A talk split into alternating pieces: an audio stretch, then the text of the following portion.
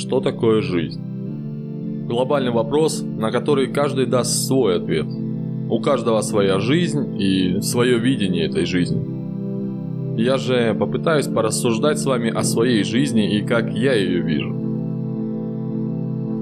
Давайте начнем сначала, с моих первых воспоминаний. Общежитие, длинный коридор. Помню, как примерно на его середине был закуток, где вешали сушить вещи после стирки.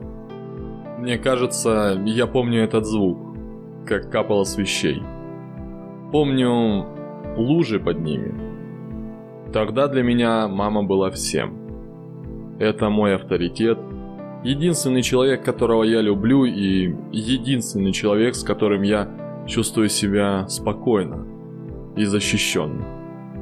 Годы шли, поменялось место жительства, и с этим всем менялось мое отношение, трансформируясь во что-то другое. Мне было важно стать для мамы лучшим, было важно ей угодить и завоевать ее признание. Возможно, я просто боялся свою маму, боялся, что она, придя с работы, вновь на меня сорвется, боялся вновь накосячить и расстроить ее. Чувство вины изнутри меня раздирало в мои лет 8.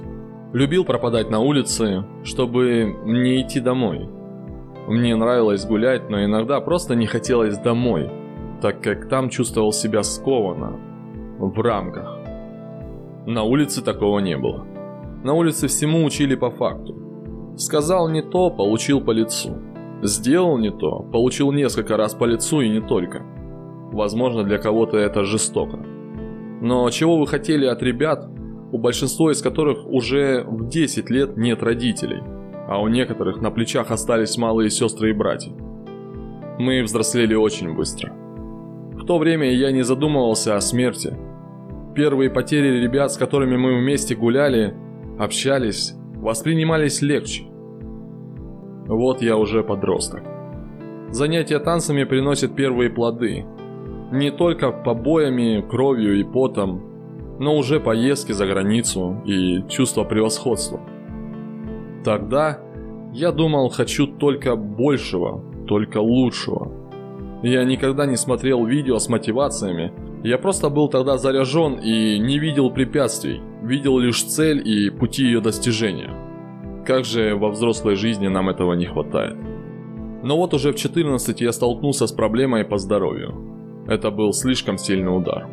Вся карьера, все мечты и все, к чему я шел, отправились в небытие. Не знаю даже, как маме моей было тогда.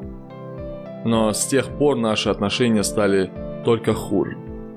Конечно, подросток, который пьет, курит, зависает допоздна, непонятно где. Уже мама для меня перестала быть авторитетом. Обиды на нее меня переполняли и невероятная злость, которая выжигала все изнутри. Вот уже и 18 стукнул. Почти сразу после своего дня рождения я расстаюсь со своей компанией друзей. Я больше не хотел заливать глаза, я хотел решать вопросы. Они этого не поняли. И я просто ушел. Наверное, тогда я первый раз за 4 года увидел в глазах мамы надежду, что теперь все пойдет на лад. Но как оно все наладится, если в голове уже столько хлама, столько ненужного?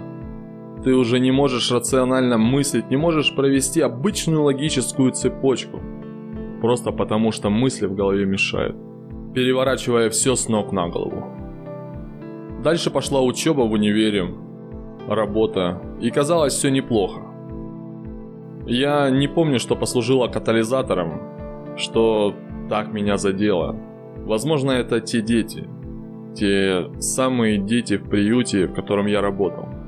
Возможно, именно они меня так изменили и дали понять, дали вспомнить, что когда-то я не боялся трудностей, не боялся неизвестного, я искал пути решения и добивался успеха. Тогда я решил, что хватит отбывать срок на этой планете. Я отказываюсь жить в клетке своего сознания. Я хочу добиться большего и стать лучше. Не для кого-то, а для себя самого. С тех пор я бросил учебу, я начал заниматься своим делом. Теперь, спустя уже лет 5, я сменил более 6 или 7 дел, которыми занимался. Я осознал, что лучше буду в вечном поиске своего любимого дела, чем просто буду выживать или отбывать срок на этом шарике. Самое большое открытие стало для меня, когда я сам начал меняться.